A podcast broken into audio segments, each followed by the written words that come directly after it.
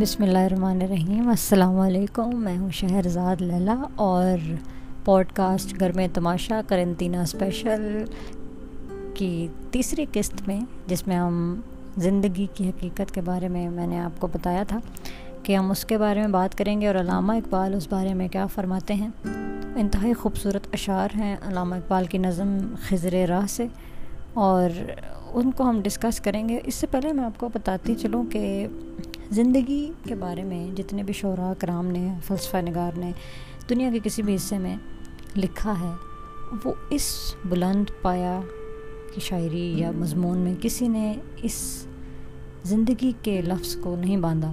جتنی خوبصورتی سے علامہ اقبال نے پرویا ہے اشعار میں اور یہ بڑے اچھے اور خوبصورت اور ذہن نشین کرنے والے اشعار ہیں۔ اور میں چاہتی ہوں کہ یہ انسان کو پتہ ہوں کہ انسان سے کوئی کوئی پوچھے کہ زندگی کیا ہے۔ تو قرآن اور حدیث کے حوالے سے اور علامہ اقبال تو سراپا یاش کے رسول تھے۔ تو انہوں نے کس طرح بیان کیا ہے اس چیز کو؟ میں ضرور چاہوں گی کہ آپ کے ساتھ شیئر کروں۔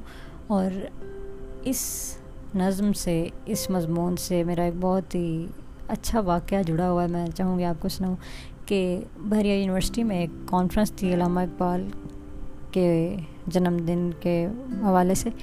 تو ہم وہاں پہ مدعو کیے گئے، میں اور میرے والد صاحب اور میرے بھائی۔ ہم وہاں گئے تو وہاں پہ منیب اقبال صاحب، جو کہ ڈاکٹر جاوید اقبال صاحب کے بیٹے اور علامہ اقبال صاحب کے پوتے ہیں، ان سے میری ملاقات ہوئی اور انہوں نے مجھے اپنی بیٹی بنا لیا۔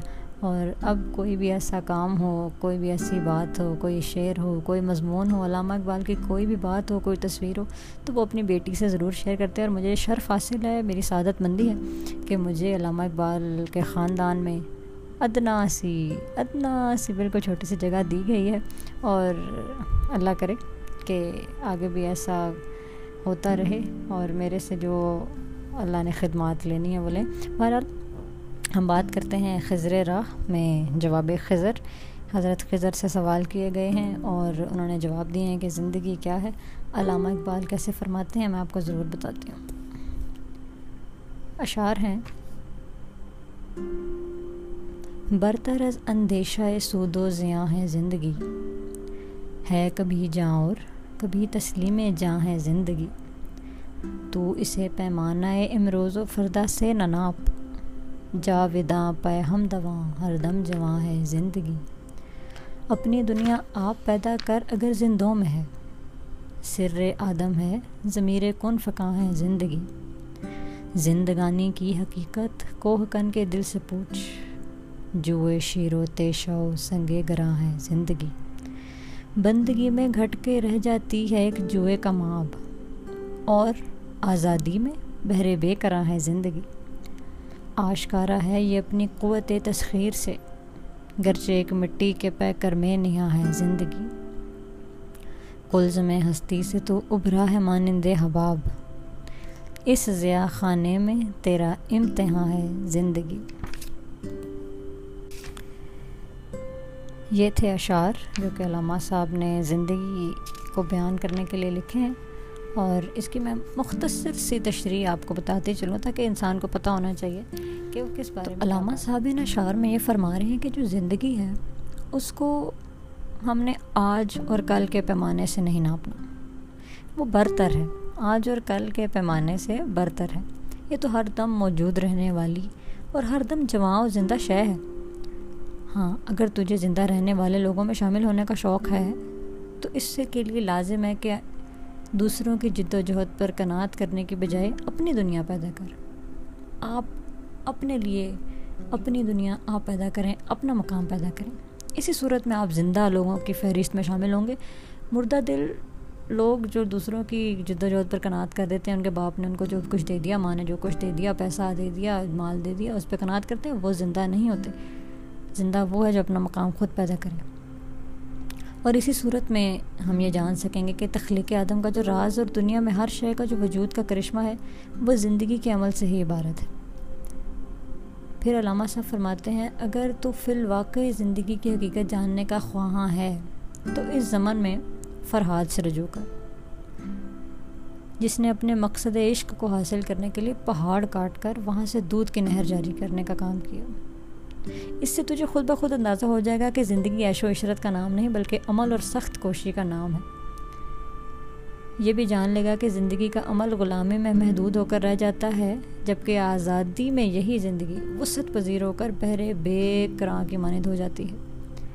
ہر چند کہ یہ اس کا تعلق خاک کے عنصر سے ہے، لیکن اس میں دوسروں کو تسخیر کرنے کی بے پناہ صلاحیت موجود ہے۔ علامہ صاحب کہہ رہے ہیں کہ جد و جہد ہی وہ ایک بنیاد ہے جس کی بنیاد پر آپ کو کوئی زندہ تسلیم کرے گا۔ فرحاد اور شیری کی علامہ صاحب نے مثال دی، جس نے اپنے عشق کو پانے کے لیے پہاڑ تک کاٹ ڈالے۔ تو اس کی مثال دیکھ کر ہمیں پتہ لگتا ہے کہ جد و جہد اور کوشش کرنا کتنا ضروری کام ہے اپنے مقصد کو پانے کے لیے۔ پھر علامہ صاحب آخر میں کہتے ہیں کہ اگر ہستی کو ایک سمندر تسلیم کر لیا جائے، یہ انتہائی خوبصورت تشبیح ہے کہ اگر اپنی ہستی کو ایک سمندر تسلیم کر لیا جائے تو تیرا وجود اس میں ایک بلبلے کی مانند ہے اور سچ پوچھو تو یہاں یہ زندگی تیرے لیے ایک آزمائش اور امتحان کی حیثیت کی حامل ہے۔ اگر آپ اپنی ہستی کو ایک سمندر کی مانند لیں تو آپ کا جو وجود ہے اس پوری دنیا میں ایک امتحان ہے۔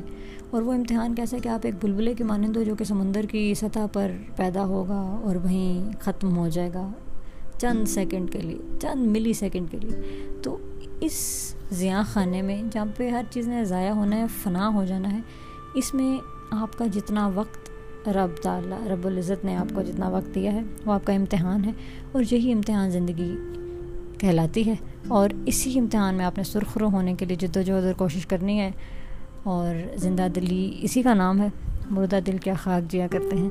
تو یہی وہی بات ہوگی۔ انشاءاللہ آپ سے امید ہے کہ آپ کو پسند آیا ہوگا یہ ٹاپک اور یہ عنوان جو کہ بہت ضروری ہے ہماری نوجوان نسل کے لیے، علامہ اقبال کو پڑھنا بھی، اور سمجھنا زیادہ ضروری ہے۔ اور ہمارے لیے یہی بہتر ہوگا کہ ہم گھر بیٹھ کر اچھی اچھی کتابیں پڑھ لیں، اچھی اچھی چیزیں پڑھ لیں، جس سے ہمیں تھوڑی سی امید حاصل ہو۔ اور نا امیدی زندگی میں نا امیدی کی گنجائش نہیں ہے۔ اور امید ہے کہ آپ سب خیریت سے ہوں گے اور اپنا اور اپنا گھر والوں کا اور اپنے چاہنے والوں کا اپنے جس سے انس رکھتے ہیں، ان کا خیال بھی رکھ رہے ہوں گے۔ آپ سے ملاقات ہوگی انشاءاللہ اگلی ایپیسوڈ میں، اگلی قسط میں، ایک نئے ٹاپک کے ساتھ، کچھ اچھی باتوں کے ساتھ۔